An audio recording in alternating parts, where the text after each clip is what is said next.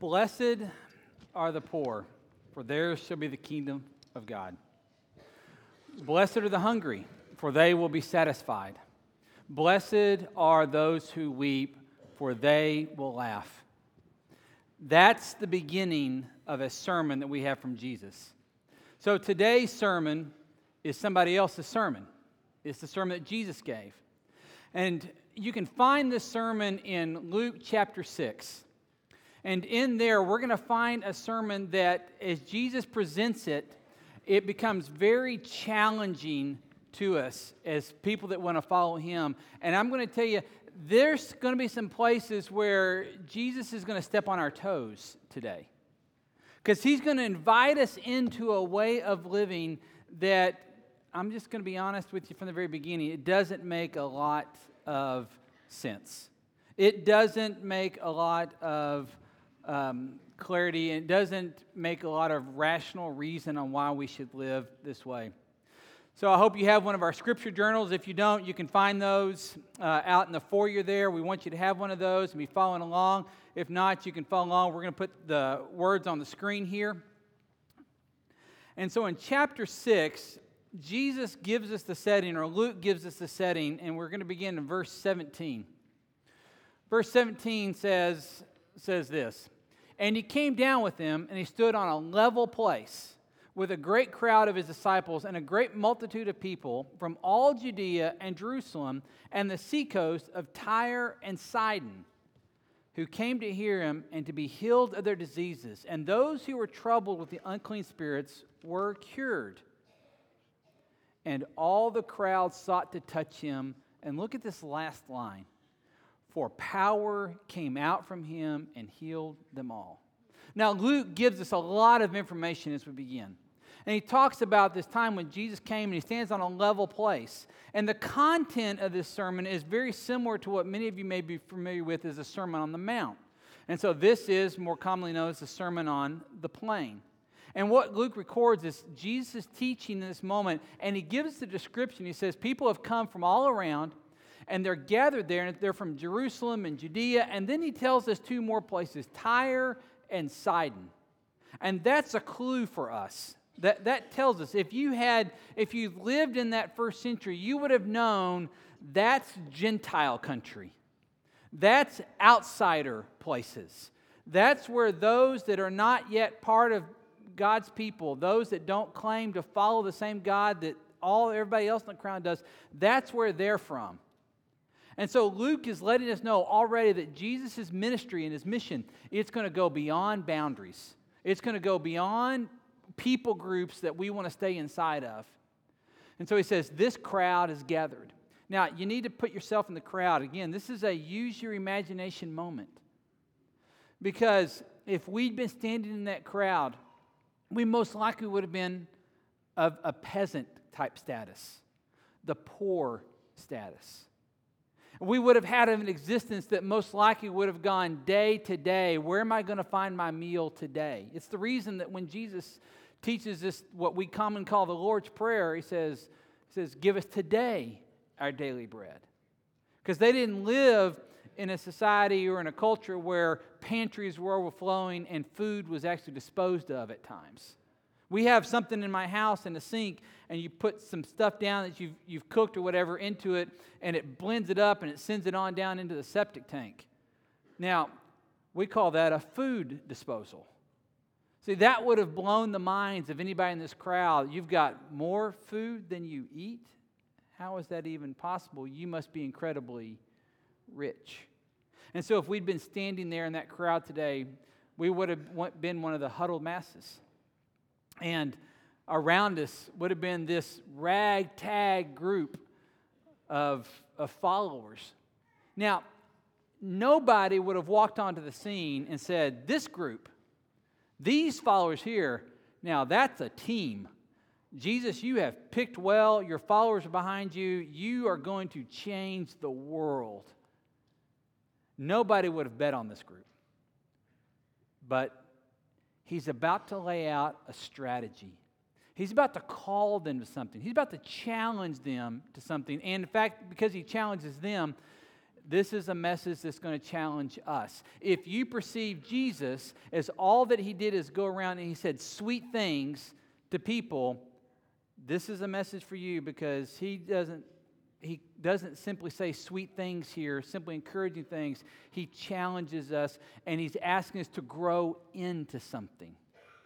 Now, he doesn't ask us to grow into any of this because we need to earn his affection, but he wants us to grow into, well, he, he tells us. And I'll save that for just a little bit.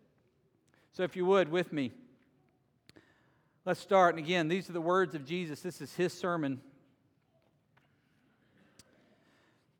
So, back into chapter 6, we'll start, we'll pick up right where we left off, verse 20. And he lifted up his eyes on his disciples and he said, Blessed are you who are poor, for yours is the kingdom of God. Blessed are you who are hungry now, for you shall be satisfied. Blessed are you for you who weep, for you shall laugh. Blessed are you when people hate you and when they exclude you and revile you and spurn your name as evil on account of the Son of Man. And the Son of Man is a title that Jesus refers to himself as. And so if you never see that phrase, just circle it, and it's Jesus speaking about himself. Rejoice in that day and leap for joy, for behold, your reward is great in heaven, for so their fathers did to the prophets. But woe to you who are rich, for you've received your consolation. Woe to you who are full now, for you shall be hungry. Woe to you who laugh now, for you shall mourn and weep. Woe to you when all people speak well of you for their fathers, for so their fathers did to the false prophets. Jesus is changing the game right here. You have to understand in that in that scenario in that season of of our history the, the common thought in the first century was if you're poor, God has withdrawn from you. If you are rich, He's pouring out His blessings, blessings on you and you are wealthy.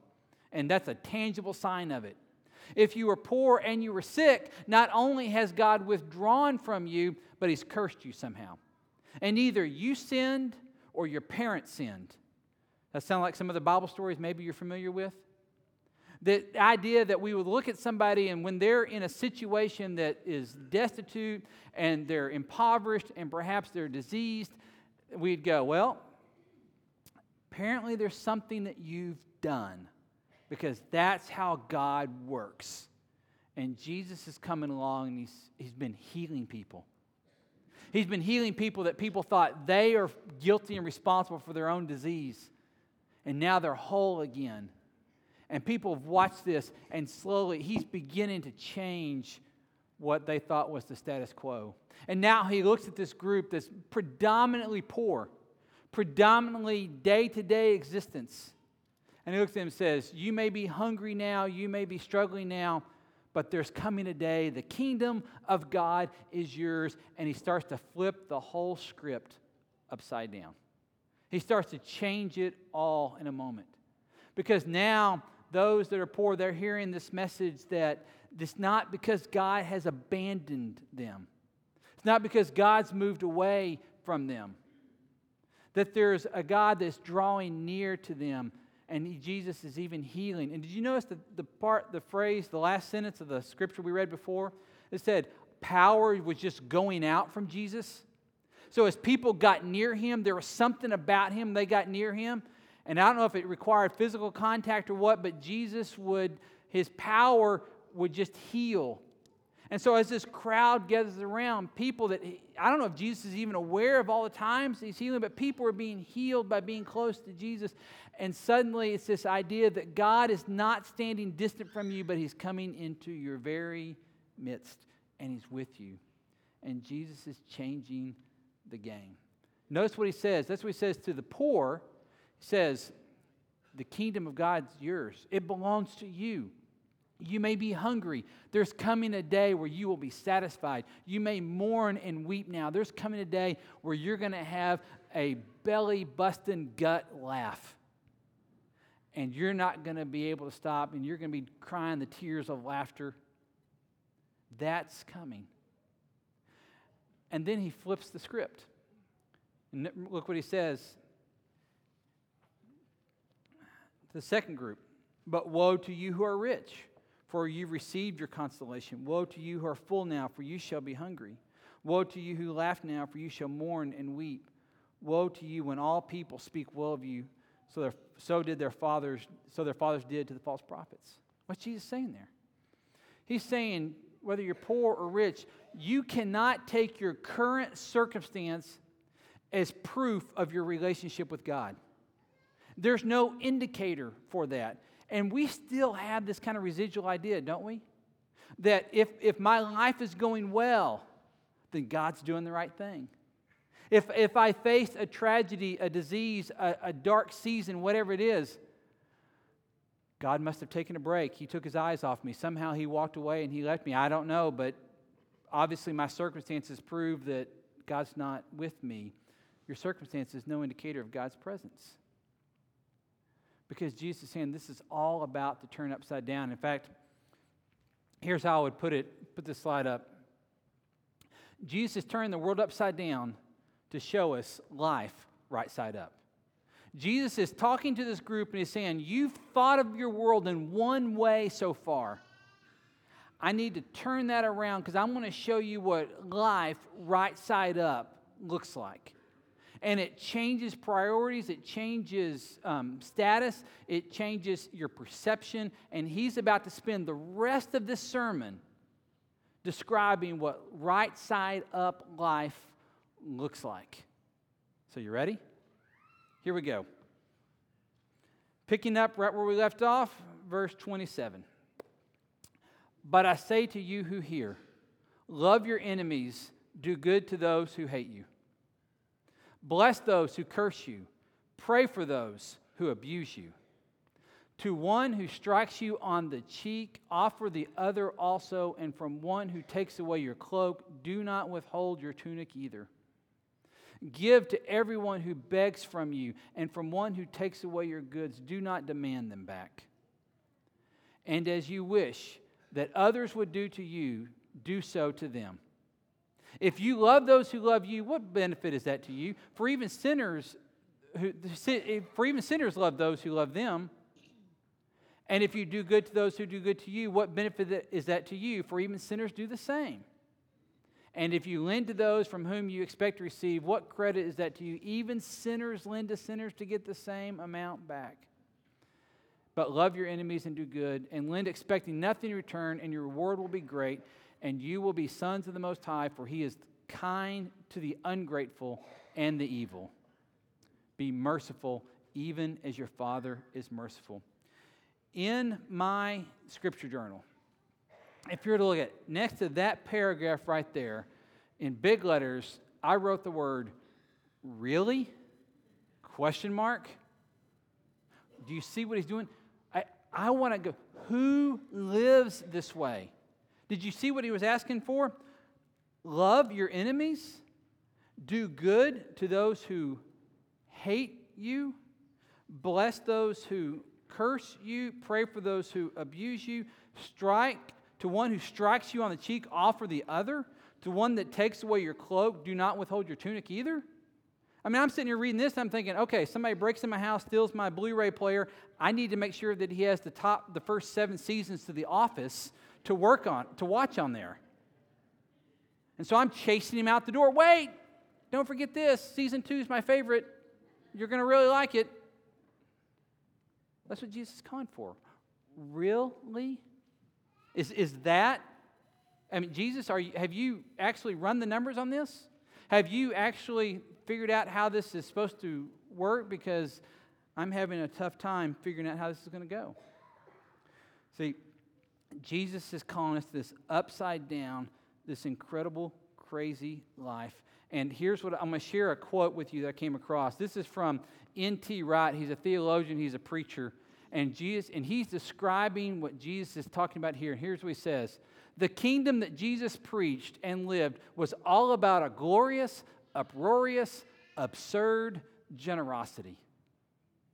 The kingdom that Jesus preached was about a glorious, uproarious, absurd generosity. So I'm just going to steal that line right there. And for the rest of the time, you're going to hear me talk about this absurd generosity that we have. This absurd generosity that Jesus is calling you to live a life of absurd generosity. In a minute, we're going to talk about crazy mercy. Because Jesus is inviting them in and he's asking, says, All that you think you know, I need you to set aside because we're going to talk about life lived right side up.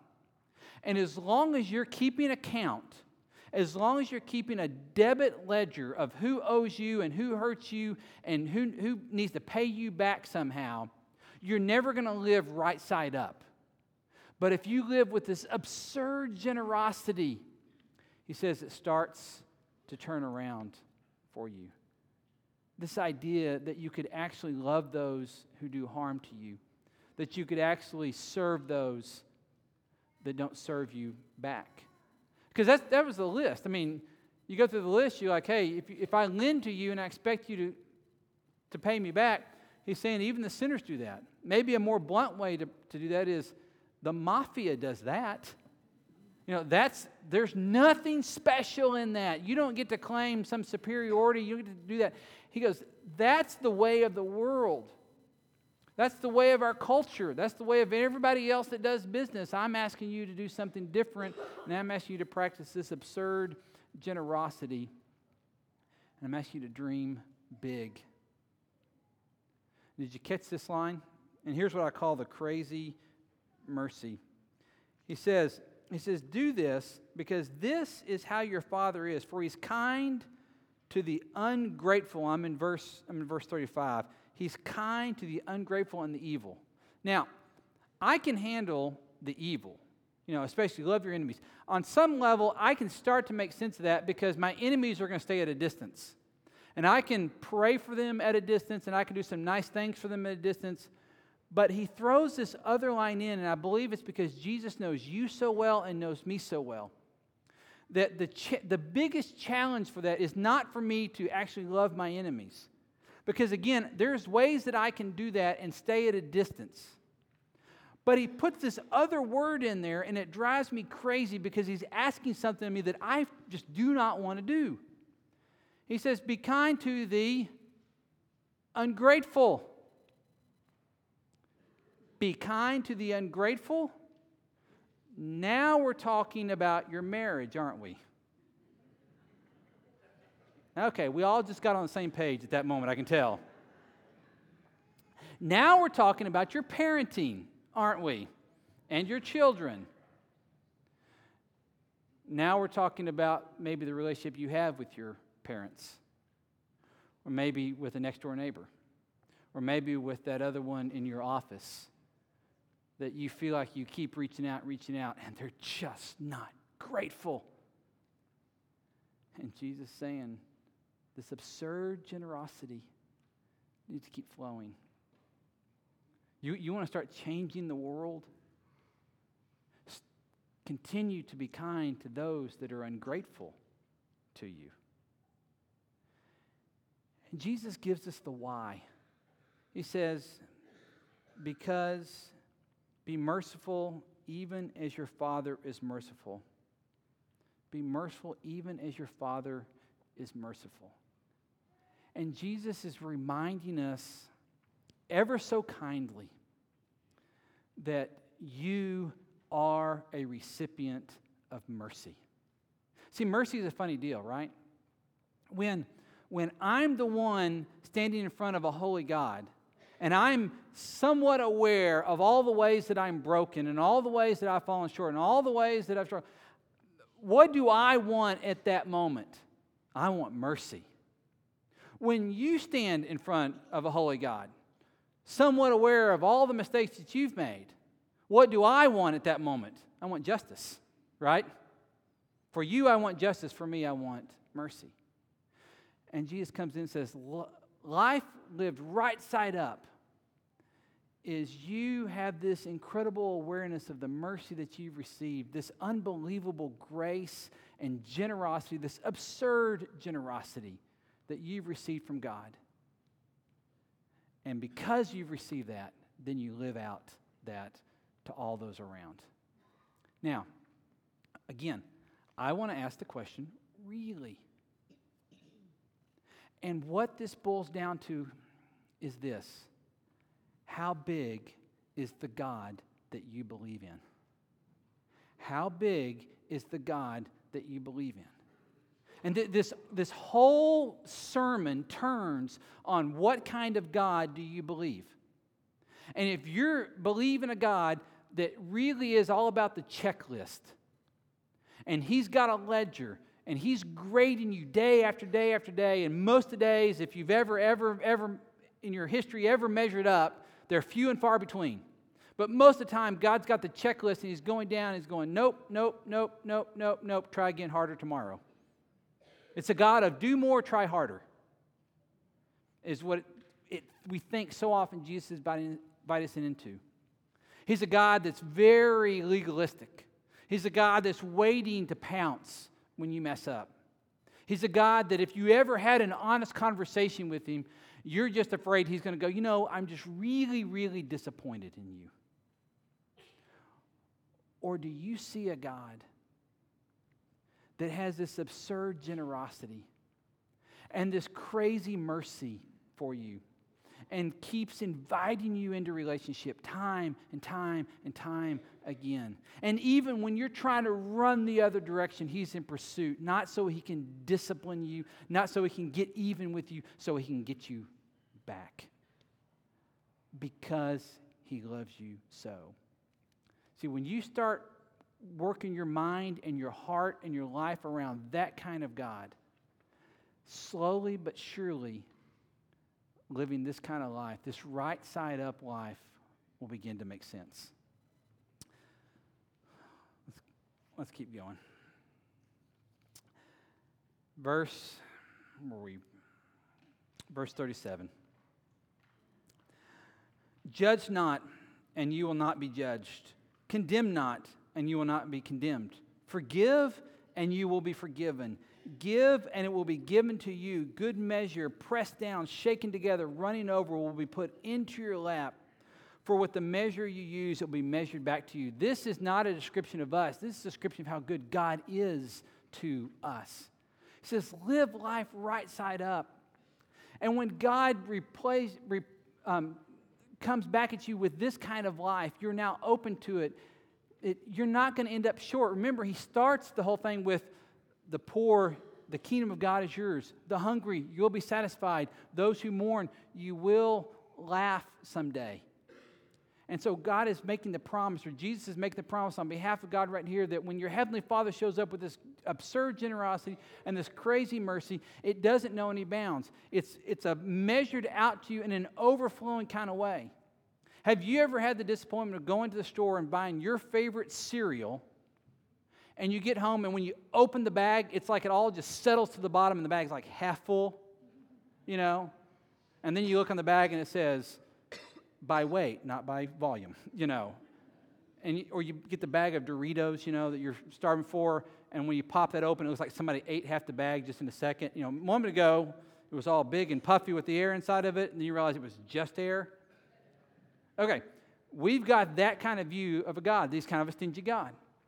What Jesus is saying is he's filling the bag full and it's overflowing, and you need more bowls.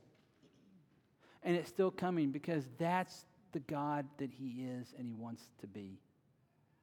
Live life right side up, and you begin to see his mercies, and you begin to see his generosity, and you begin to have this sense of awe and how overflowing it is. This is the world that Jesus is inviting us into. And the truth is this. Truth is this that, that we have a power to live this way, right? Remember at the very beginning, Jesus says this power was going out to him and it was healing all.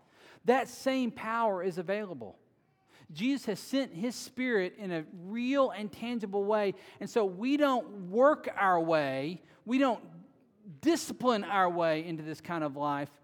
We connect with Jesus and His Spirit empowers this kind of life.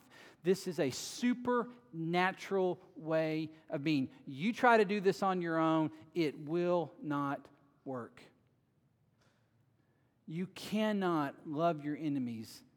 You cannot continually be kind and serve those that are ungrateful. It will drain you. But if you understand a God that's pouring into you in a way that cannot be measured and it continues to overflow, suddenly you've tapped into a power that's supernatural and it's beyond that. And that will transform your life and it will have immediate impact on all those around. Can, can you think, can you imagine what it would be like?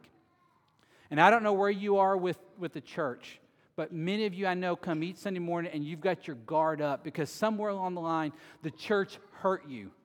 And I know that if you were to take the microphone, you could tell a story and it would curl our toes about it, about how you were treated. And I am so sorry, but, but what happened was there was a church that forgot its mission or a group of people that forgot what it was about. And it forgot that it was about absurd generosity and crazy mercy.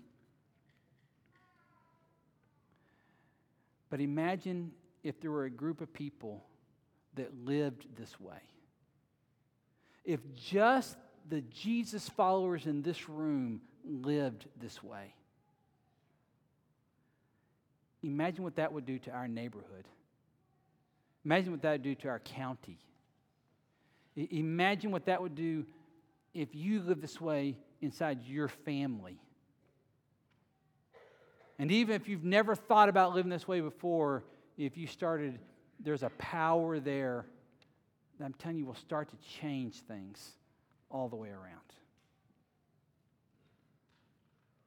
Because that's the sermon that Jesus preached.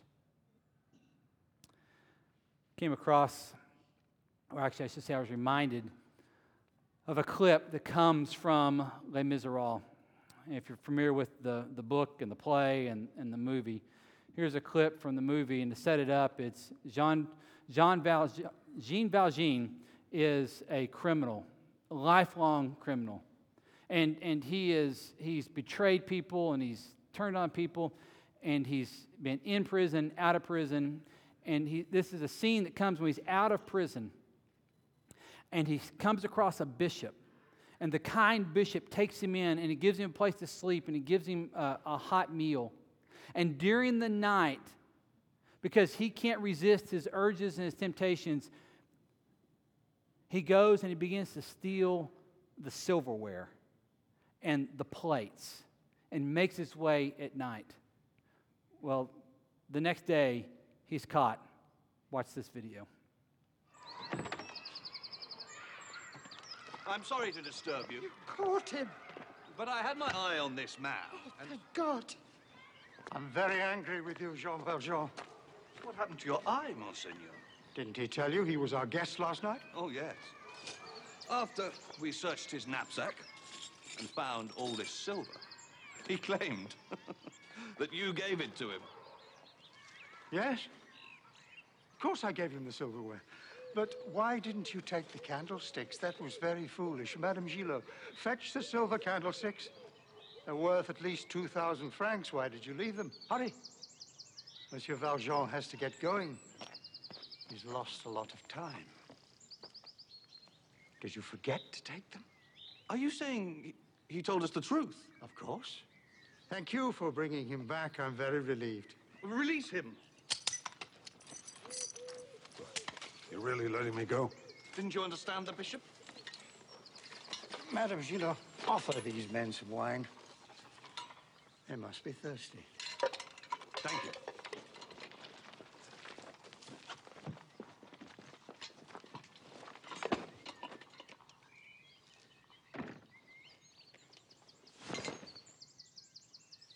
And don't forget.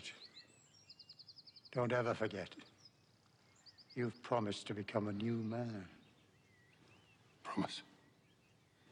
Why, why are you doing this? Jean Valjean, my brother, you no longer belong to evil.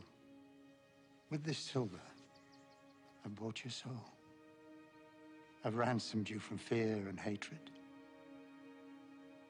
And now I give you back to God.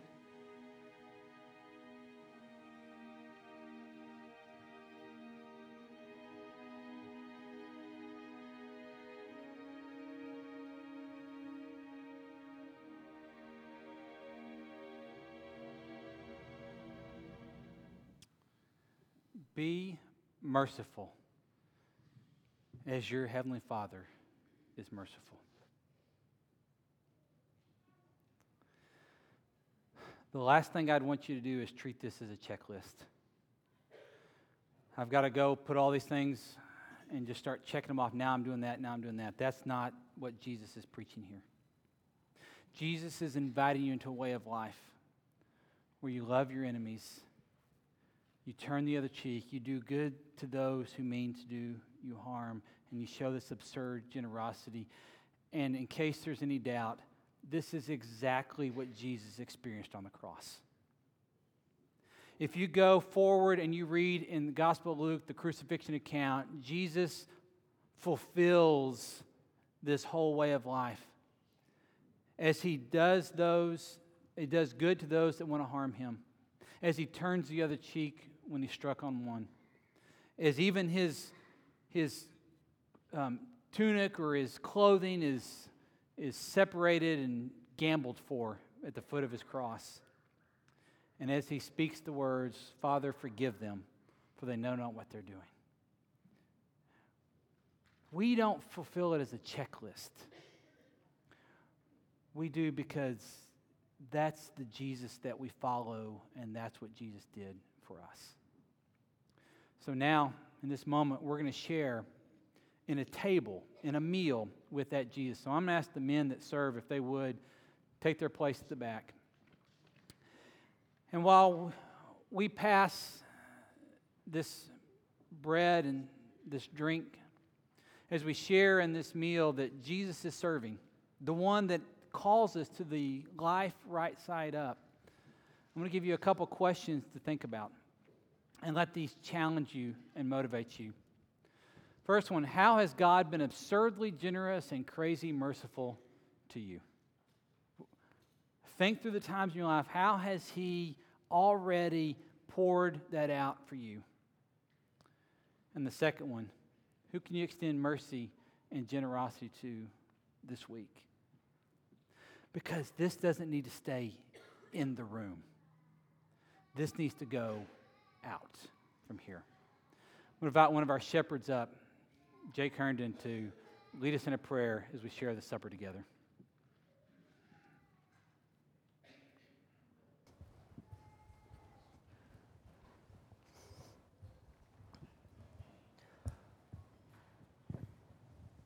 Please join me in prayer. Most gracious and loving Heavenly Father, we truly thank you for all that has been sacrificed and all that has been done on our behalf. We thank you for loving us enough that you allowed your Son to leave heaven, to come here to suffer and die, so that we might be redeemed in your sight. We thank you for Jesus loving us enough that he was willing to do that and to show us a life that makes no sense to us, but one that he came here and lived out genuinely for all our sakes. We pray that as we take of this bread and this cup that represents his body and his blood, uh, that we realize that we cannot live that kind of life, but it's only with your spirit and the power that we get from you are we able to try to attempt this. So we pray as we partake of this that we will remember that love and that we will be a reflection of that to those around us, and that you will help us to live each day serving others, helping others, and trying to reflect this kind of love and grace to those around us. We pray all these things in your Son's name. Amen.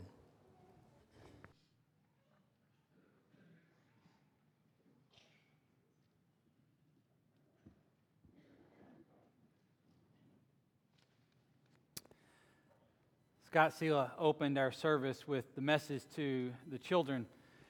And we were taking that message from, was from the back part of this sermon where Jesus starts talking about the application of it. And he tells the story of a wise man that built his house in a firm place and it withstood all the rain that went against it. And he talks about a foolish man that built his house in an unstable place on whatever common wisdom of the day was. And when the rain, when the storms came, it had great catastrophe. And what Jesus is urging in that point, he's, he's saying, don't just hear these words, but apply these words, build these into, into your life. And so, my encouragement is even though this life right side up looks really upside down from where you sit right now, and it's scary, I'm telling you from Jesus' own mouth, it's where you're going to find your hope, it's where you're going to find your security, your confidence, and your well being. And I would ask you this how's it gone so far with your strategy in place?